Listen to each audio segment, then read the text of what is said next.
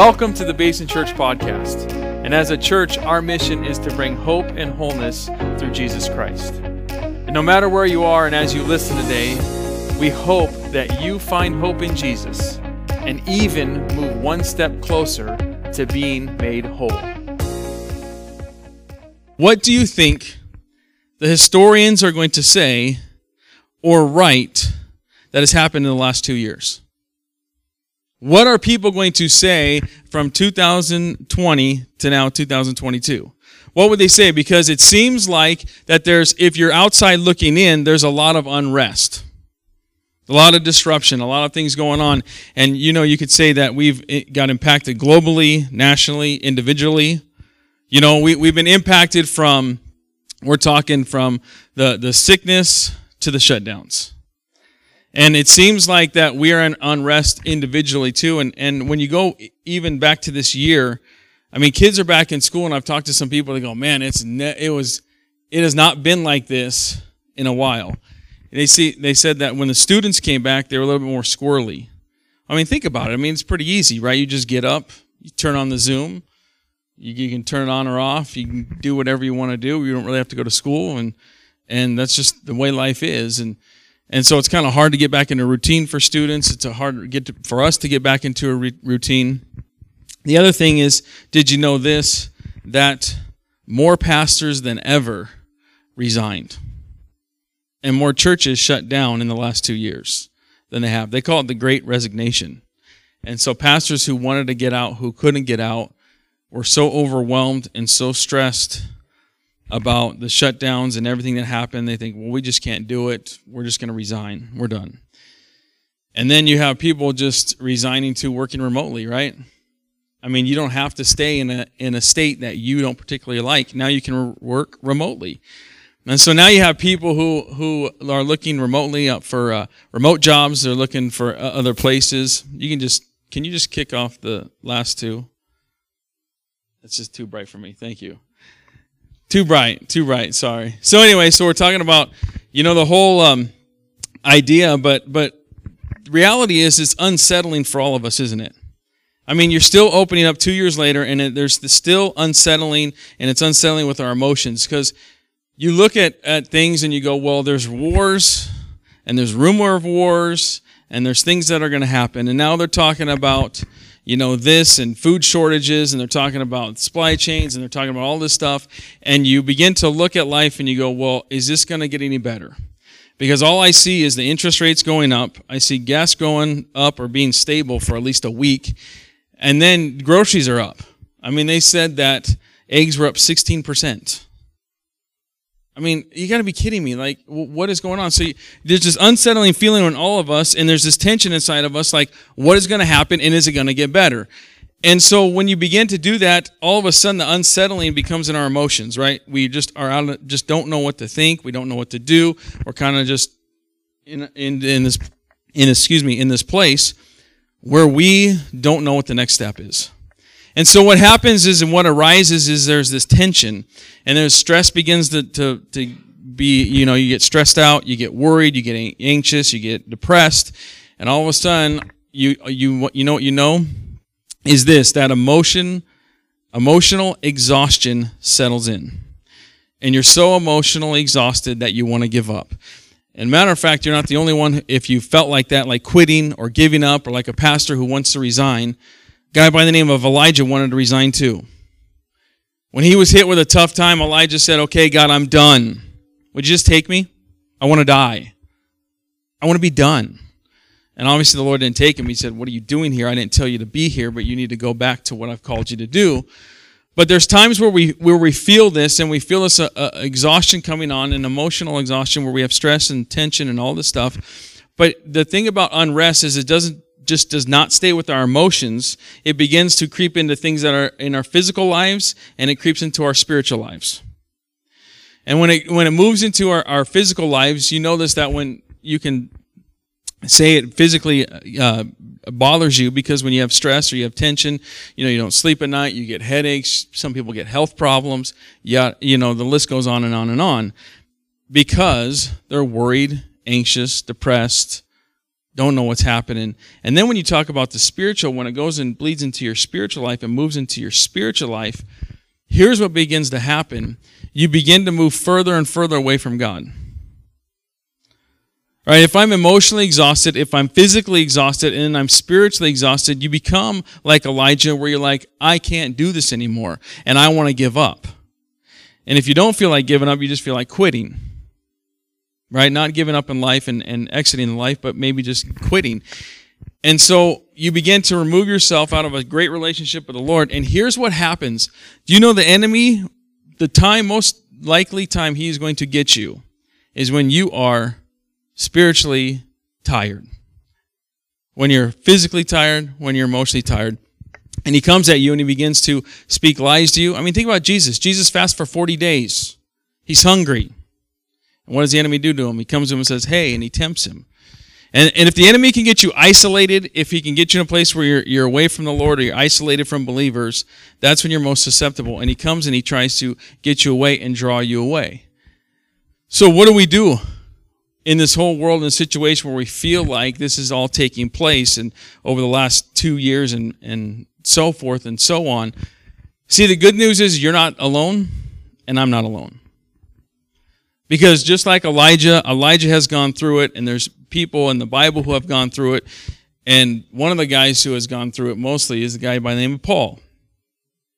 And Paul knew what it was like to not have peace. Paul knew what it was like to have unrest. Paul knew what it was like to uh, a lot of things in his life. And for Paul, it really happened after his conversion to Christianity. Think about this. Do you have this guy who is murdering Christians, outright enemy of, of Christ, Christians.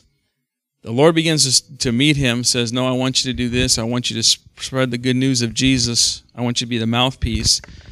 And so, as he begins to do the mouthpiece and, and speak the good news of Jesus, it wasn't always well received. If you know anything about Paul, Paul was in jail. Paul got beaten. If you look in the in the uh, last part of Acts, he's beaten.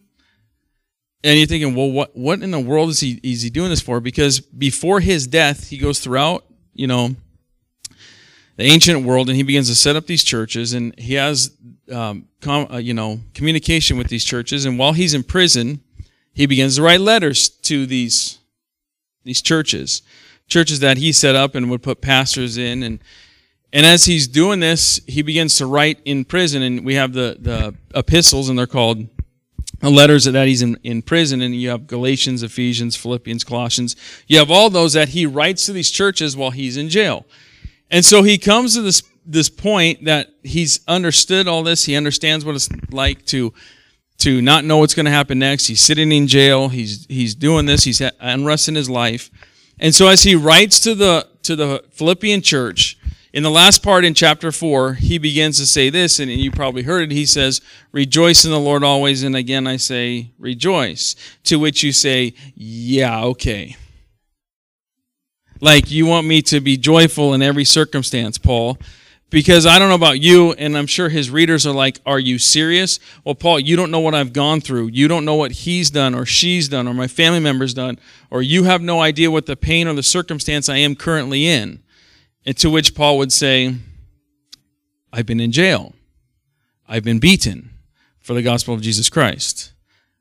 Like, if I can say it, if I can say rejoice and be joyful in every circumstance, then I can tell you to be joyful in every circumstance. And so he begins to write that to his, to his, um, to the Philippian believers in the church. But then here's the other thing he says. He says, okay, so here's what I want you to do. I want you to be generous. And I want you to be kind. And when you're generous and you're kind, I want everyone to know he says, I want it to be evident to all that you're generous and that you're kind. To no matter who it is, that's what I want you to do. So rejoice, be generous, be kind. And he says, because this, the Lord is near. The Lord is coming. So even in Paul's day, he's believing that Jesus is coming back and he's close. And so you're thinking, well, okay, if if I'm supposed to rejoice, I'm supposed to be glad because God is coming. Well, then you think that would dispel fear, anxiety, worry. Okay, God's coming back. he's going to be in control. This is the way it's going to going to go. Okay, I, I get this. Then I can rejoice. Then I can be glad. Then I can be generous. Then I can be kind because God is coming. But as you know, it doesn't dispel the fear and it doesn't dispel the anxiety and the worry, maybe for them and maybe not for you. So if you have your Bible, I'm gonna. It's it's in a, a verse that you probably recognize. It's in Philippians chapter four. So if you have it, you can you can um, open up your open up your Bibles, or it'll be up here on the screen. And he says this. So you're thinking, okay, well, if Christ is coming back and I need to do this, Paul would say this: you need to do one other thing, and it's found in Philippians four. In the verse first part of verse six, it says this: "Don't be anxious." About anything. Now you're like, okay, don't be anxious about anything. See, when you don't have to tell someone to stop, you know, more than once if they've stopped doing it. Right? But he knows that there's something in the church, there's something with you and I that he has to repeat, hey, don't be anxious about anything. When you tell someone to stop, usually they stop. You don't have to tell them not to do it again. So the believers, even though they know what they know, even though they believe and are under Paul's teaching, and they've been raised up in that Philippian church, you're thinking, okay, well, they're still anxious. They know that they need to rejoice. They know they need to be gentle. They know the Lord's coming back and He's near, but yet they're still worrying. And they're no different from you and I. And so what he's saying is, is it's appeal to the to Philippian church. He's saying, look, it's not a carefree life. See, there's there's a difference between actually caring for someone and, and being generous and, and taking and looking after someone. And then there's another side where you're worrying about a situation. See, because Paul and Timothy, and Timothy was with them, they were very uh, pastors who cared for people and didn't worry. They always trusted in God no matter what they were going or what they were facing. And even Jesus says this. He says, when you worry, you don't trust God. So in the Sermon on the Mount, he, he says that. So Paul would say, and kind of echo his words, don't be anxious about anything. And so he says, if I don't want you to be anxious, then here's what I want you to do. So I don't want you to worry. I don't want you to fret. I don't want you to be concerned with stuff out of, out of control. Here's what I want you to do. He says, I want you to do this. It says, do not be anxious about anything, but in every situation, not just some or in all, situations, he says, by prayer and petition with thanksgiving, present your request to God. So he says, I want you to approach God through prayer. So in every situation, I want you to approach him through prayer. And if you look at the, the life of Jesus, what he said was when it comes to praying, he modeled the prayer, didn't he, for his disciples, and he modeled it for you and for, for all believers, the Lord's Prayer. And he, and he lays it out specifically what we pray and how we should pray. And if you notice anything about that, when, when Jesus is talking to his disciples and he talks about in that prayer, you notice that Jesus says, I don't want you to go through the streets and tell everyone, hey, dear God, and, and sh- start shouting it out. No, there's something in that passage that Jesus says when he's talking about prayer. He says, No, I want you to go. I want you to close your door, shut the door, and speak to Heavenly Father. Because there's something about being silent and intimate with God. And so he begins to, to say this because he wants you to have communion or union with God when you're praying. It's not for everyone to notice, it's for you to, to line your heart with God. And so as he talks about this communion and this union with God in, during prayer, he uses the four words, and Paul uses four words here. And the first word he uses, if you look at it, it says in every situation by prayer, how you approach God, and in petition. Now, petition here is requesting an answer to a specific need. And let's just be honest, when we come to prayer, don't we always do this? God, I need this, or I need this, but I need this done now, and I need it, or I need it done tomorrow. And what we tend to do is we come to God petitioning and request a specific need. So, Lord, I need healing, or I need healing for this person. I need, you know, f- financial help. I need, fi- uh, I need you to show up in this way. And this is what I need. And so we kind of give God this long list of what we need. And if we're not careful, here's the thing with petitioning it's what we do the most. See, whether it's for someone or yourself, you always come to God in a time of prayer and you say, God, would you and could you do this? God, would you intervene? Could you intervene? I'm asking you, I'm begging of you to do something because God, if you don't do something, then there's going to be an outcome that I don't want to happen. But see, there's a problem with that always just coming and requesting to God. And, and we do it all the time, but the problem you run into is if you do it all the time, you come to God out of just necessity. You don't really build a relationship with Him. And so the relationship is this the relationship is based on desperation and what God can do for you. So it's based on, hey, Lord, I am desperate. I'm in need of a move here. What can you do for me? And people who have a, have a relationship with God like this, they kind of just like have this idea that he's this genie or something. I can just, here's my wish list and would you fulfill my wish list? And it, doesn't always work like that because we don't understand what God does. It says his ways and his thoughts are different than yours and I's. They're higher than yours or mine. And we don't always understand what God does when He does it. And so people who come to God and say, Here, here's my wish list and here's what I want you to do, and then what happens when He doesn't do it? They get angry. And then when they're angry, what do they do? Well, didn't work for me, so I'm just done and they walk away from a relationship with God because they don't fully understand what He's all about or what He's doing. Because the relationship is based on God, I'm desperate, I'm requesting, I'm petitioning. You didn't do what I asked you to do, and since you didn't do what I asked you to do, then I'm done with you.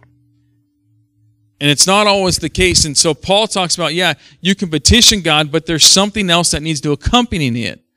It needs to accompany your, your request. And here's what he says it, it, it's not just a See, the thing is, is it's not just a give and take, give and take. It's not you just take, take, take from God. You actually have to give back. If you think about relationships, relationships work when there's give and take. Right? If someone is always taking from you, you're drained. Matter of fact, I told my wife this a couple days ago. I said, I am just emotionally exhausted. And she began to drive down deep to it. And I said, Look, I just have a few friends who don't give. They just take from me. They just constantly take, and no one is giving to me in this relationship, and it's frustrating. And so I was just, I'm, I'm drained. And when you think of it, it's not only us as humans, but think of it with God. He doesn't get drained, but you're thinking, well, I'm always taking from Him. I'm always asking. I'm always, hey, God, I want something from you. And Paul says, you know, you can petition Him, but you don't always just take something, you actually have to give something back. And so what he says is, is this, he says in, in verse, he would say this, he says that thanksgiving. So you petition God, right? You petition him and then you, you make your request known. And he says with thanksgiving. So petitioning should not be the only approach to prayer. He says you, should be thankful along with your requests. And so thankfulness should go hand in hand with petitioning God. So he says, you, you pray, you petition, and he says what? With thanksgiving. And see, when you begin to thank God for who he is and what he does, it kind of changes you when you're praying. So you're not always coming to God and saying, Hey, God, would you, could you, can you just do this for me? Please, please, please, please. But when you begin to turn it around to Thanksgiving, there's something where you begin to focus on who God is and what He can do. And it doesn't matter when you do this in your prayer, but it's a good thing to thank the Lord for what He's done in your life. See, Sarah and I come down here once a week and we pray in, in here. And I pray for you, pray for the church, pray for my kids, I pray for everything. And I just kind of say, okay, Lord, what do you want to say? What do you want to, to say today during this prayer time? But the first thing I can tell you, I don't always do it because I'm not perfect. But I come and I, and I sit here and I say, okay, Lord, I thank you for who you are.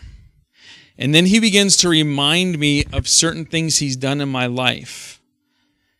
And because I know that I'm dealing with certain stuff in my life currently, but he's all he shows me that he's been faithful in other areas of my life.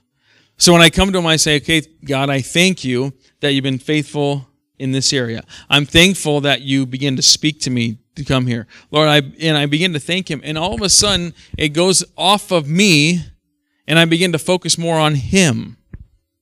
And if and it shows me that if I thank him for the good things he's done, guess what? If he's faithful in the past, he's going to be faithful of what I'm going to come to him and request of him right then and there.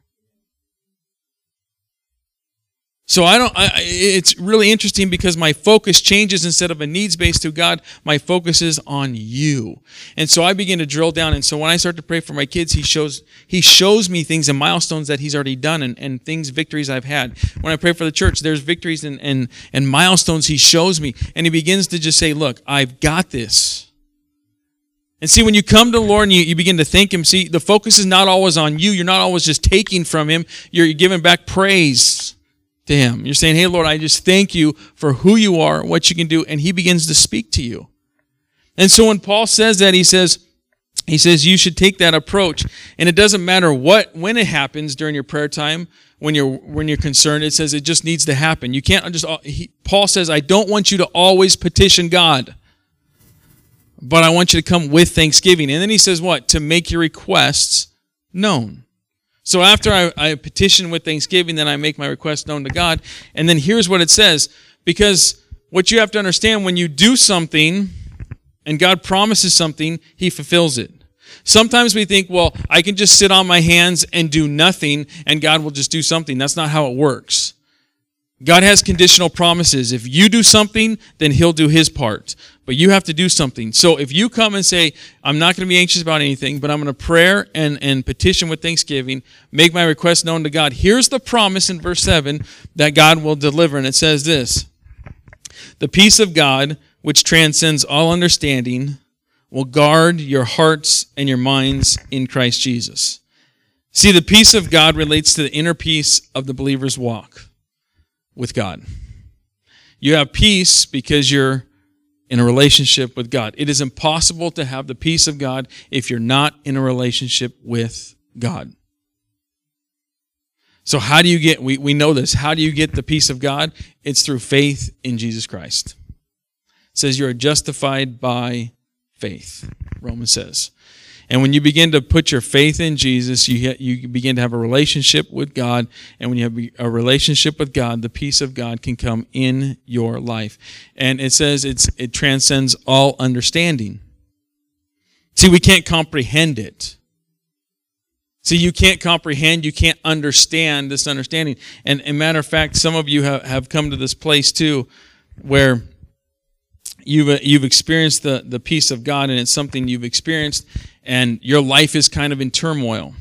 It's kind of a hot mess, I, I, I would say. And your friends come to you and they say, man, how are you not in a, in a hot, like, how are you so calm and how are you so peaceful? Like they look at your life and go, it is a hot mess. What is going on? And you can't really explain it but this. I trust God. I trust God. And they kind of look at you like, okay, but they don't understand it. They don't understand what you're experiencing. They don't understand that this peace of God is transcending all understanding. Look, that you're not concerned, you're not worried, you're not, that you're, none of that. It's just, He's got it. He's got it. So you experience, you experience what He has for you. You experience the peace. You experience the faith in Him. And see, when it overcomes us, you don't have to worry. And, and here's what it says it says that he will guard your hearts and your minds in Christ Jesus. See, that's the promise. So not only will he transcend your uh, own understanding, you can't comprehend what he's doing, but you can experience it. But the promise is he guards your hearts and your minds in Christ Jesus. And he protects your hearts and he protects your thoughts. And when he uses the term guard, you got to understand it's a military term he's talking here. Because he wants the Philippian church to understand in those days, what they would do when they were talking about guarding, they would use or or the term garrison. And what it meant was what you would disperse these 500 soldiers to protect something that is important, protect someone or something. And so they would release these 500 soldiers to protect someone maybe who was traveling. They would send them to protect a city So they understood that this, this guarding would happen. They, they released these soldiers. And so that's what happens with God. He says, look, it transcends all understanding. You can't really experience it, but look, he begins to guard your heart, which is your emotions, and he begins to guard your mind, your thoughts. He protects you from unrest, uneasiness, worry, doubt, anxiety. And so they understood that there was like this release of soldiers protected so, something so important that God says, look, if you will give to me, I will guard your heart, your emotions, and that's what I will do for you. And see, it's something really amazing how God does that. The all sovereign God says, This is my promise to my children. That if you do this, if you come to me, I will promise this will take place. And so as he begins to, to say this and, and all this, and, and we understand this, it's it comes down to this. And no matter what's going on and, and what's happening in life, the main thing is this that the presence of God brings the peace of God. If you look in, in Scripture, wherever the presence of God, there is peace. And, and when you're talking about having a close re- relationship with God, when you're coming to Him in your prayer time and you're not anxious and you're giving things up to Him, it says the peace of God will transcend all understanding. Think about this, though. It, it's about relationship. I can't, when Paul talks about it and Jesus talks about prayer, there's this union with God and there's relationship with God. And when you think of relationships, there are certain marks of healthy relationships, aren't there? There are certain characteristics of healthy relationships. So in a healthy relationship, it is marked by trust. If you're in a healthy relationship, you fully trust that individual you're in a relationship with. It could be marriage, it could be parent to child, it could be your employer, it could be whoever. But if you are in a relationship and it's healthy and it, and it what happens is is you have mutual trust. You trust them with everything. And outside of that trust, what takes place? You're honest. You're open. Right? There, there's this complete sense of I can be honest with this person, I can be open with this person because we have mutual trust and we have mutual respect for one another. And so when it comes to your relationship with God, it needs to be growing and it needs to be healthy. And see, if we want the presence of God, if we want the peace of God, we need His presence. See, if you want the peace of God in your life, you need His presence. And it's marked by a close relationship with Him. And it needs to be a healthy, growing relationship with Him. And if you're growing and it's healthy, look, it's going to be marked by that mutual trust. You're going to trust God with all your heart, soul, and your mind. When you begin to have a healthy relationship with God, look, you're going to be honest. Hey, God, I am really dealing with this. Here's how I'm feeling. Here's what's going on in my life. You begin to have open communication with Him. And it's marked with this openness. And God begins to do something in your life that you can't. It's just, He begins to make this relationship better and better and better. As you begin to grow and have a healthy relationship with Him and begin to come to Him in prayer time, He begins to do something. He begins to transform not only maybe your situation, but He begins to transform you. So all that anxiety and that worry and that concern goes out the door because you have a great relationship and great trust with Him. But uh, here's, if we're honest with ourselves, I, I would say that there are times in our lives where we'd say our relationship with God is unhealthy. That there are times where we would, if someone said, Hey, how are you doing in your relationship? You'd say, Ah, not so good. And the reason why you would probably say that is because life gets in the way. You know, life gets busy and life gets tough. And you want to spend the time in prayer, you want to spend the time in word, but all of a sudden you realize that the day's passed, it's gone. You come home and it's like, I've, all, I've dealt with all the things that are urgent and I haven't really spent time with Him.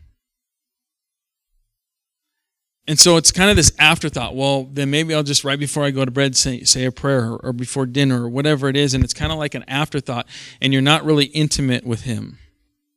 You're not really honest and open and trustworthy. It's, it's as if something else gets in the way of your relationship with Him. But let's just be honest. If we're going to be completely honest, those things that are urgent have consequences right away, don't they? If you tick off someone at work, there's going to be a consequence. If you tick off your wife or your husband, there's going to be a consequence right away. If you don't do something, it, it, there's a consequence. But sometimes when it comes to God and our relationship with God, we think, oh, it's not a, it's not a consequence right away. So we can just put it off. It's not really urgent. But the, the reality is, it is. There will be consequences in the long term. There will be consequences by not beginning to spend time with him each and every day. Look, if you want to do what Paul is saying, it's marked by a great close relationship with him.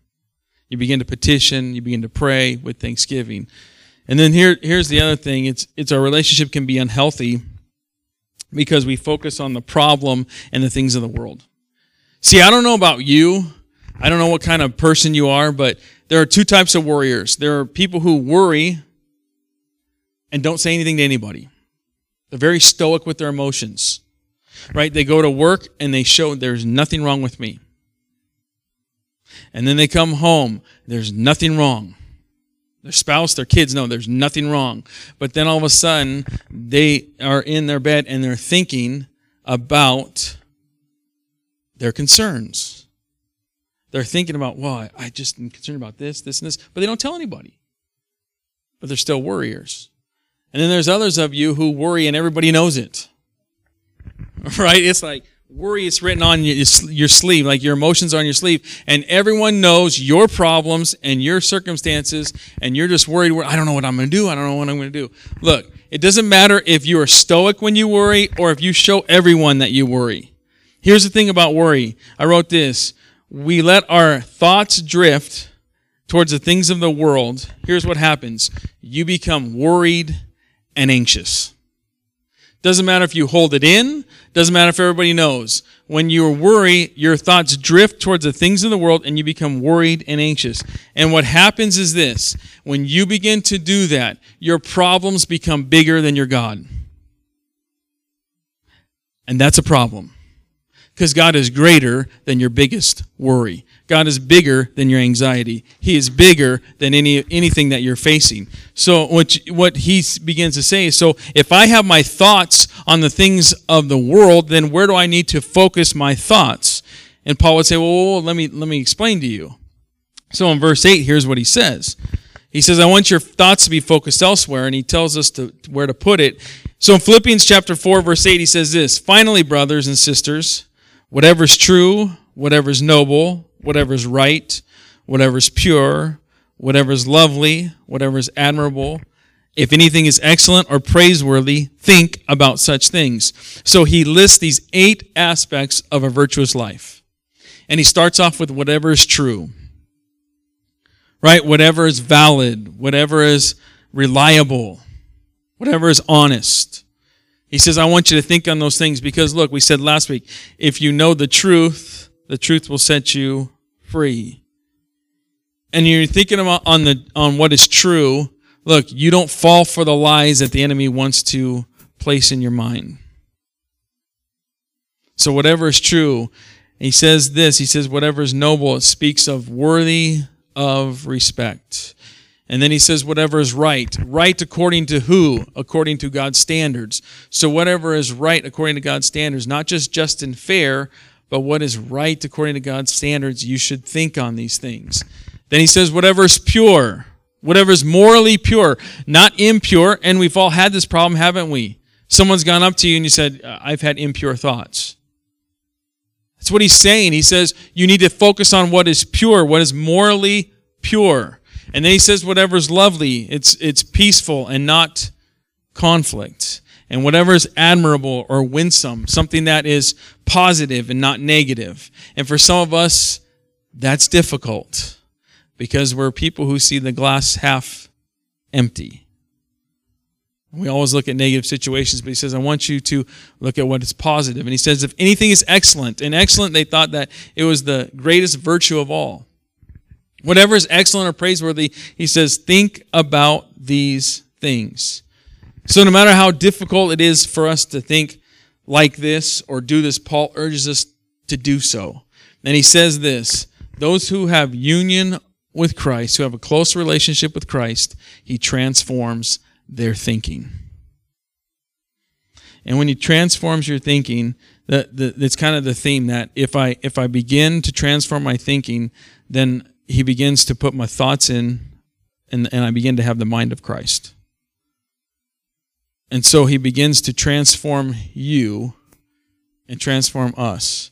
And transform living leads to transformed, excuse me, transform thinking lives to transform living. And those who acknowledge these, these virtues, who think on these things, guess what? You begin to move, and it begins to be your focus of your action, and it begins to be the focus of your lifestyle. You move in that direction.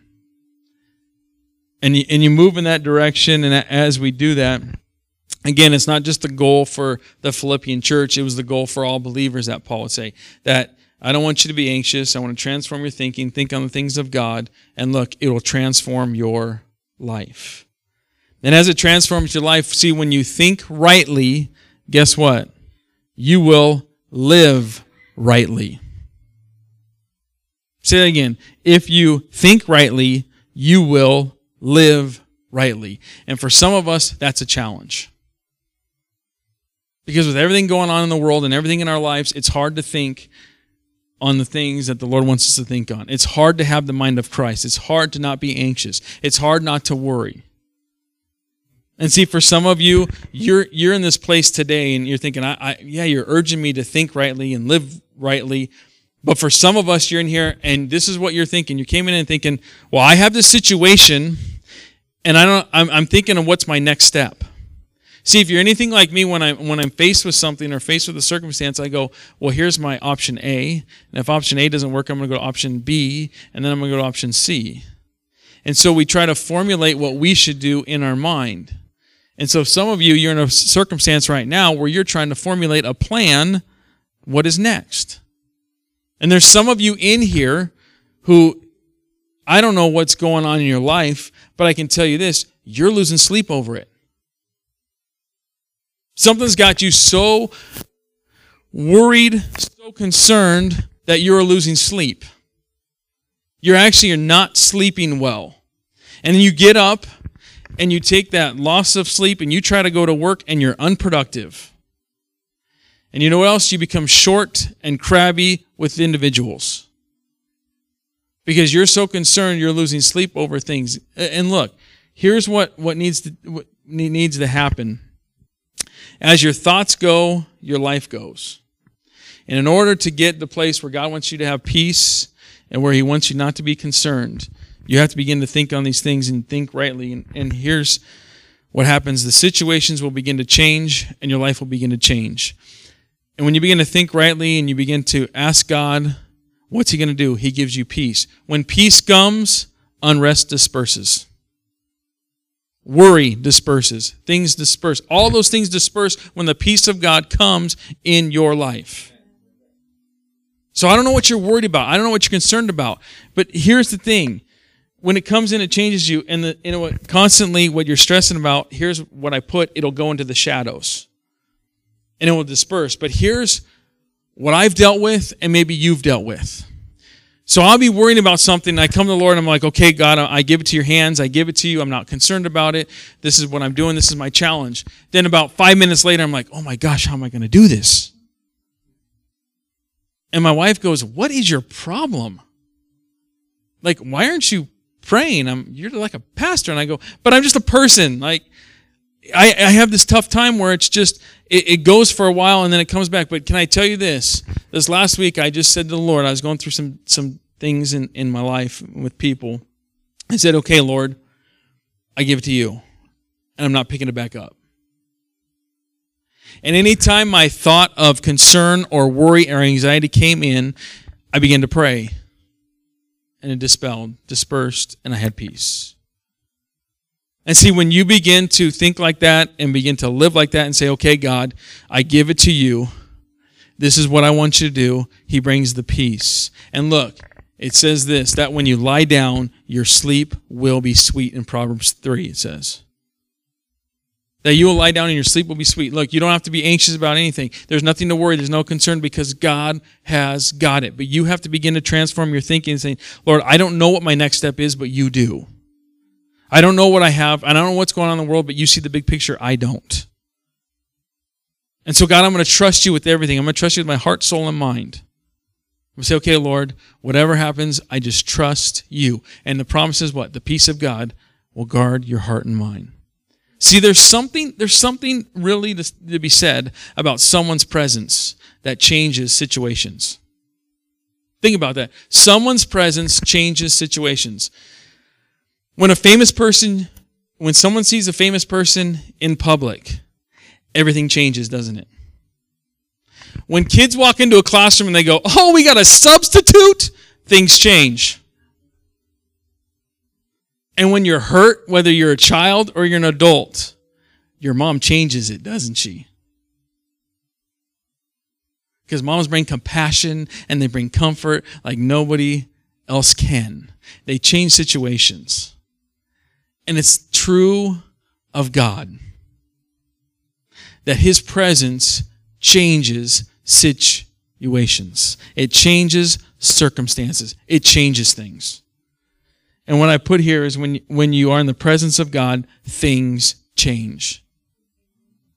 Think about it. when you're in the presence of God, look, you begin to say and come, okay, Lord, I thank you for who you are and what you do. And then I ask, guess what? God will begin to speak to you clearly. The more time you spend with Him, the more time you're honest with Him, the more time you trust Him, God begins to speak to you clearly. God, I need wisdom for this decision I need to make. Guess what?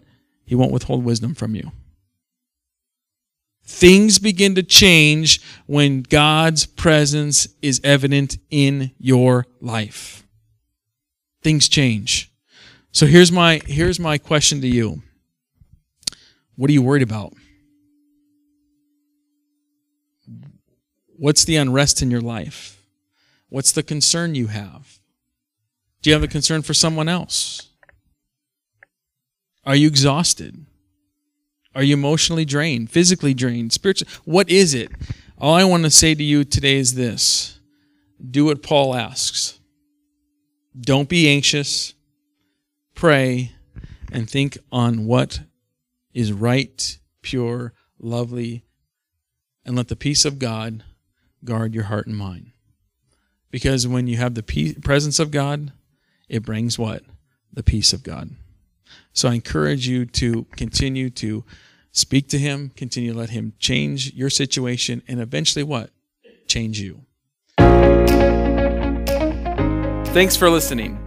And if you would like more information on our church or you'd like to visit us in person, you can go to basinchurch.org.